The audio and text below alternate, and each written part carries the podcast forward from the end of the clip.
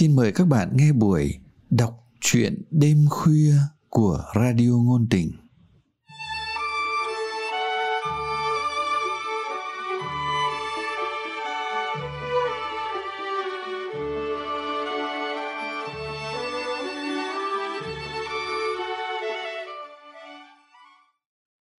Các bạn thân mến, trong chương trình đọc truyện hôm nay, chúng tôi mời các bạn nghe truyện ngắn Yêu đủ lâu để khóc của nhà văn Võ Hồng Thu, qua sự thể hiện của Lâm Ngạn.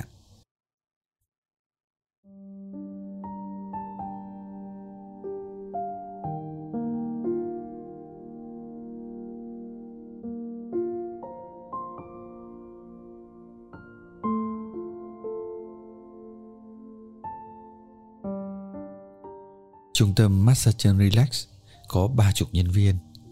Quá 2 phần 3 số đó là nữ. Tất cả đều không có hộ khẩu thành phố. Đều không học quá lớp 9. Các cô thường chỉ theo nghề nhiều nhất là chục năm.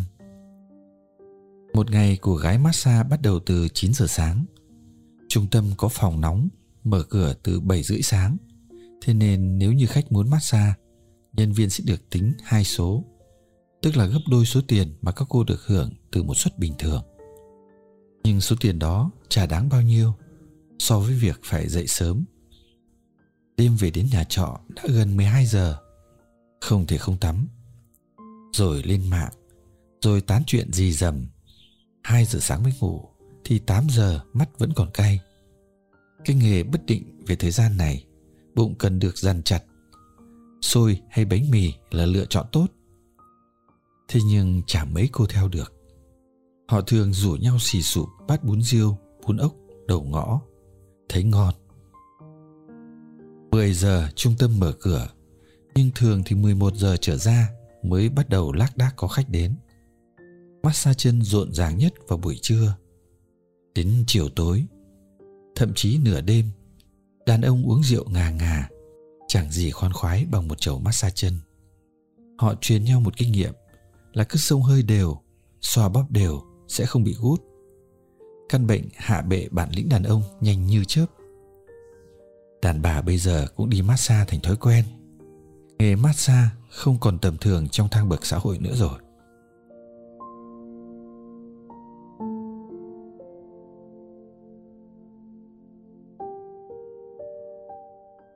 Trong đám chị em ở trung tâm relax, trầm ít tuổi nhất và cũng xinh xắn nhất, lên thành phố cô giấu biệt cái tên vũ thị dậm quê cạch, rồi đổi thành vũ thị trâm. Vận đỏ cũng tìm đến cô sau cú đổi tên đó. Bạn cùng nghề bảo vệ. Chắc do đố kỵ. Trâm biết mình giữ khách, nhờ vào đôi tay luôn nóng ấm, mềm mại, mà khi cần công lực lại mạnh mẽ vô cùng. Trâm thực sự yêu nghề. Cô thấy đây là một nghề thật sự, cũng phải đổ mồ hôi kiếm miếng cơm mỗi ngày khách nào đã từng được cô chăm sóc, chỉ cần hơi nhạy cảm là thấy ngay sự khác biệt với những nhân viên massage khác. Cô dồn hết tâm trí khi chân người xoa bóp những thân thể mệt mỏi vì công việc, dã rời vì rượu, những đè nén trong cuộc sống.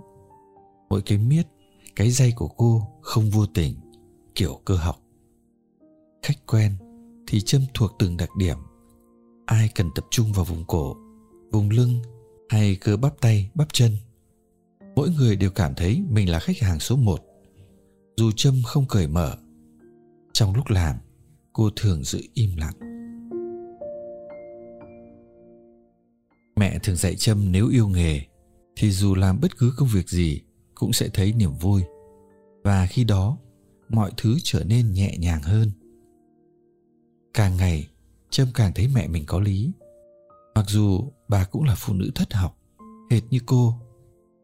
Mỗi ngày các cô chỉ có tối đa 6 khách. Mỗi khách chừng một tiếng đến tiếng rưỡi nên thời gian dành tương đối nhiều.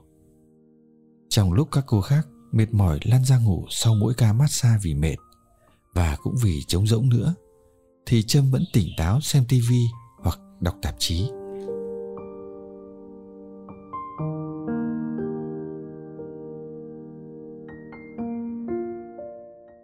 Lần đầu anh đến relax không đúng ca massage của Trâm. Nhưng Trâm là người duy nhất nhận ra anh chính là giáo viên hướng dẫn tiếng Anh trên TV. Dân mình cứ người được lên TV mặc định là sang, nên anh luôn được coi như thượng khách. Hào hứng vì được ve vuốt, anh năng lui tới hẳn. Quá đà, ngày nào anh cũng qua nghỉ trưa hai tiếng. Trầm nghiễm nhiên trở thành thợ massage riêng của anh. Hôm nào không có bàn tay mềm ấm, mân mê da thịt, là anh thấy thiếu thiếu. Trâm tự biết mình thuộc loại ngon mắt. Đúng hơn, cách nhìn của đàn ông cho cô biết điều đó. Cô không cao lắm nhưng cân đối. Da trắng hơi xanh vì ít da nắng. Bù lại, nhìn cô đàn ông luôn có cảm giác muốn ôm vì độ mũm mĩm. Vì cảm giác mềm mềm, ấm ấm, rất đàn bà. Và anh đã được ôm cô sau một tháng. Đúng hơn, thân thể họ đã muốn ập vào nhau ngay từ những va đụng đầu tiên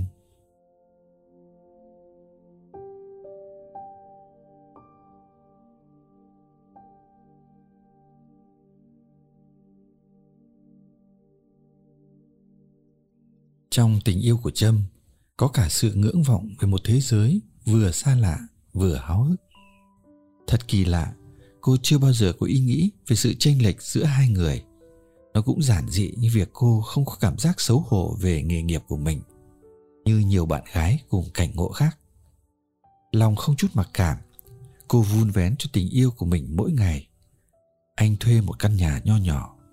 Mỗi ngày, cô không về căn nhà trọ xưa cũ nữa, mà về đó, yên phận là một người tình cơm dẻo canh ngọt, êm ái của riêng anh trâm xin làm ở trung tâm nửa ngày. Số tiền anh đưa cô hàng tháng đủ để hai người sống ung dung, nhưng với nhu cầu tối giản. Trâm không dùng son phấn, hầu như không mua váy áo. Sáng và trưa, anh ăn ở nơi làm việc. Đôi khi tối cũng đi nhậu. Chính vì vậy, tình yêu của trâm dồn vào bữa tối, nơi cô được thỏa sức ngắm nhìn người thương ăn uống ngon lành. Mặt ánh lên nét thơ trẻ.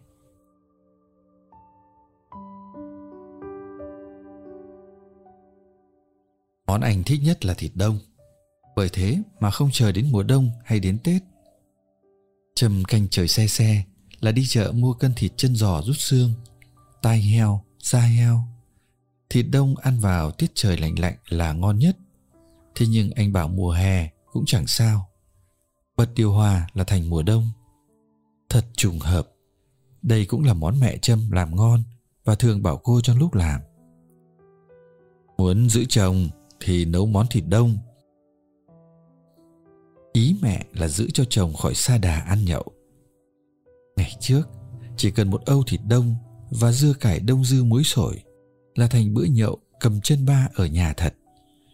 Mẹ dạy trâm nấu món này rất kỹ và cô thực hành nhiều lần thành thuộc lòng. Nấm mèo, nấm hương, ngâm nước cho mềm ra và nở lớn, cắt bỏ gốc rễ để ráo thái sợi tỏi và hành tím lột vỏ băm nhuyễn, thịt chân giò, tai heo, da heo rửa thật sạch. Thái miếng mỏng cho vào nước sôi luộc qua, đổ ra để ráo nước. Cho vào hỗn hợp thịt này nước mắm, bột nêm, tiêu, trộn đều để khoảng 40 phút cho ngấm gia vị. Phi dầu với hành tím và tỏi băm nhuyễn cho hơi vàng. Sau đó cho nấm hương và nấm mèo vào, đảo đều vừa chín. Thịt tai da đã ngấm gia vị. Đổ nước đun sôi vào sao cho nước cao hơn mặt thịt khoảng 3 phân. Vớt bọt kỹ. Để lửa lưu diêu cho đến khi thịt nhừ mềm. Nên nếm lại vừa khẩu vị. Cho nấm hương, nấm mèo xào sẵn vào. Nấu thêm 5 phút nữa thì tắt bếp. Nhưng Trâm không làm nhiều. Chỉ đủ hai bữa. Cô biết người yêu không thích đồ ăn bỏ từ tủ lạnh ra. Dẫu cho nó là món cần để tủ mới ngon Đĩa thịt đông cô làm có những lát keo trong veo như hổ phách. Thịt mềm vừa chín tới, không nát, không bã. Mộc nhĩ giòn, dậy mùi thơm của nấm hương, nước mắm, tiêu. Đông như không cứng. Em đúng là nghệ sĩ thịt đông. Anh thường nịnh cô như thế. Trâm chưa bao giờ thừa nhận với lòng mình là cô chăm làm món thịt đông, cũng còn bởi vì cô thèm muốn độ hung hãn của anh. Những đêm đó, hay do tình yêu tưởng tượng thêm nhỉ?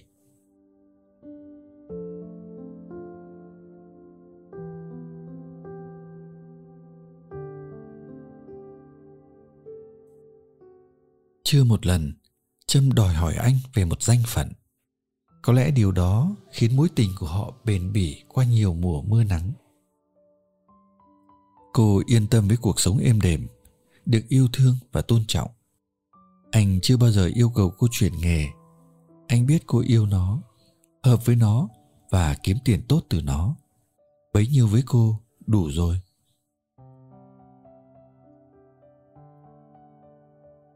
Trong những lúc sóng tình rào rạt, anh cao hứng hứa rằng một ngày nào đó sẽ đưa cô đến phượng hoàng cổ trấn, một thị trấn cổ bên dòng sông đà giang mà anh từng đã đặt chân đến cả mùa hè và mùa đông. Anh bảo, sẽ đưa cô đi dạo trong đêm, dưới những hàng cây muồng osaka ven sông. Sẽ cùng ăn bánh tép mới rán, những con tép còn tươi roi rói nhảy tanh tách trên tay cô hàng bánh. Sẽ cùng ngồi nhâm nhi trà đen trong một quán bar dọc sông. Thưởng thức một cuộc sống chậm chậm trôi khi đêm đã xuống thật sâu. Anh bảo, nhất định cô phải làm cho anh món thịt đông trong căn nhà homestay ở thị trấn cổ xinh đẹp đó. Món quốc hồn quốc túy của vùng đó là khoai tây thái chỉ, trần qua giấm và xào cứng quèo anh không ăn nổi. Trầm áp một nụ hôn dài trên má anh, lòng thầm giấu một ý nghĩ. Thiên đường là nơi em có anh. Cái ý tưởng xến đặc sệt đó, cô được tiêm nhiễm do đọc quá nhiều trang mạng lá cải lời của anh, cô không quan tâm điều đó. Chỉ cần biết cuộc sống hiện tại đang làm cô hạnh phúc, không thể tả. Vì tình yêu, vì cả sự tham lam cuồng khấu của anh. Giờ đây thì không chỉ có anh nghiện đôi bàn tay đặc biệt của cô cô cũng nghiện anh. Đến mức thấy rằng mùi mật đàn ông trong những lần ân ái, tựa tựa như hương cúng non.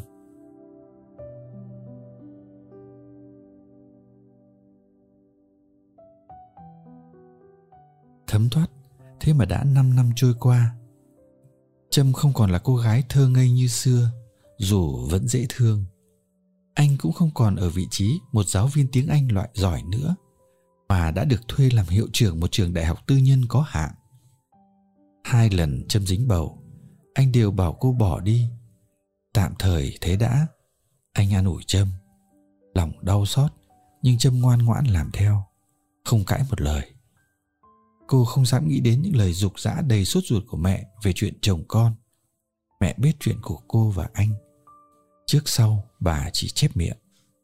Không suy bẩy cô tìm cách ràng buộc anh, cũng không cấm cản cô. Có lẽ bà hiểu tình cảnh còn hơn cả con gái mình. Tình của anh và cô trước là răng gió, sau ra đá vàng. Nhưng giữa họ là khoảng cách mênh mông. Lần đầu tiên trâm cảm thấy vị đáng tình yêu. Cô lờ mờ, hiểu rõ hơn về thân phận mình trong mắt người đời. Lẽ nào anh cũng vậy? Sau bao nhiêu nồng nàn gối chăn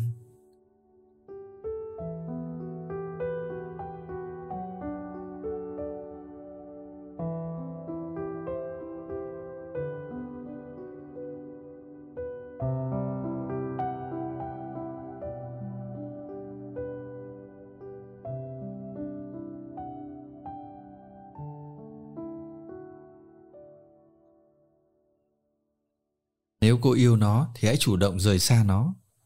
Dạ nhưng... Không có chữ nhưng đâu con gái ơi. Người đàn bà bất chợt đổi giọng ngọt ngào. Con còn trẻ dại, chưa hiểu được hết cuộc đời. Con trai ta đã phải phấn đấu hàng chục năm mới sắp hái được quả ngọt. Nó sẽ không làm hiệu trưởng ở trường đại học tư nhân nữa vì sẽ được bổ nhiệm vào một vị trí cao hơn. Con cứ hiểu như vậy đi chả nhẽ con sẽ làm ảnh hưởng đến con đường sự nghiệp của anh ấy ạ? À? trầm tắc nghẹn trong họng chỉ hỏi được có thế. Con thử hình dung xem khi bổ nhiệm người ta sẽ phải xét lý lịch. Thế nó sẽ phải khai về con thế nào đây? Ba con xin lỗi từng có thời gian bị bắt.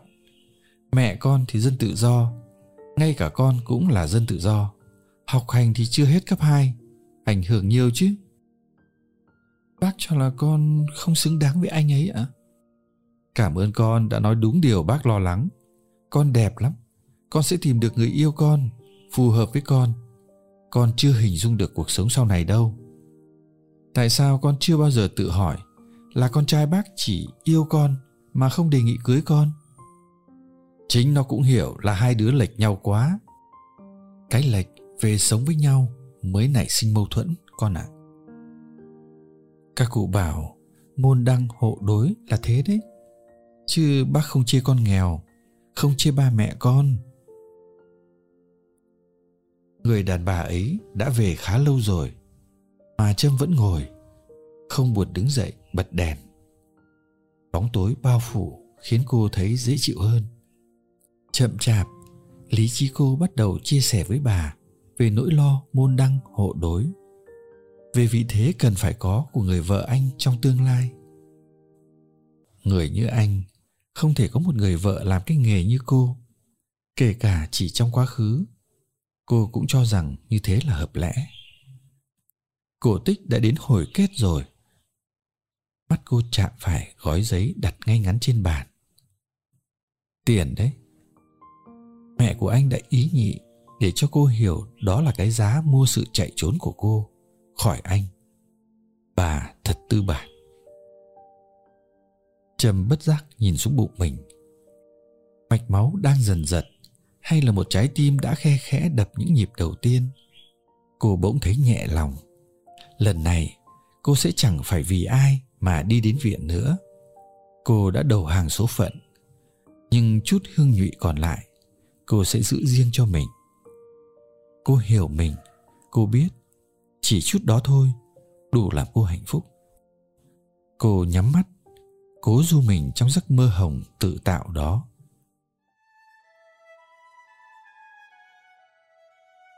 Này, dậy đi em. Mơ gì mà nói làm nhảm suốt thế? Ơ, anh à? Ừ anh đây. Sao nhìn em như người ngoài hành tinh thế? Sao anh lại ở đây? Ơ, em có sốt không đấy? Anh vẫn ở đây từ đêm qua cả đêm em ngủ gối đầu tay anh còn tê dại đây này. Massage mau mà đền đi chứ. Ờ thế ra Thế ra sao? Châm chợt nhẹ bẫng người, Hiểu rằng cô vừa trải qua một giấc mơ. Cô đã yêu anh quá lâu Và quá sâu đậm Để có một giấc mơ nức nở. Để trong vô thức Luôn nơm nớp về một kết thúc buồn bã. Nhưng mà Anh vẫn đây. Không có ai nẫng khỏi tay cô cả. Tuy anh cũng chưa bao giờ cho cô cảm giác chắc chắn sẽ là của mình mãi mãi. Có lẽ cũng do tại cô quá hồn nhiên.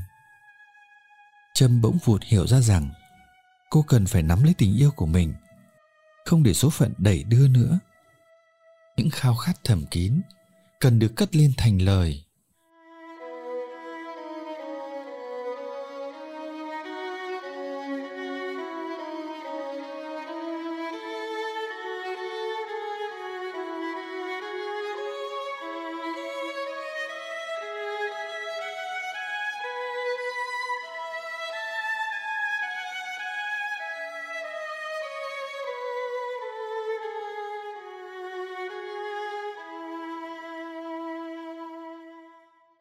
Các bạn vừa nghe xong chuyện ngắn Yêu đủ lâu để khóc của nhà văn Võ Hồng Thu.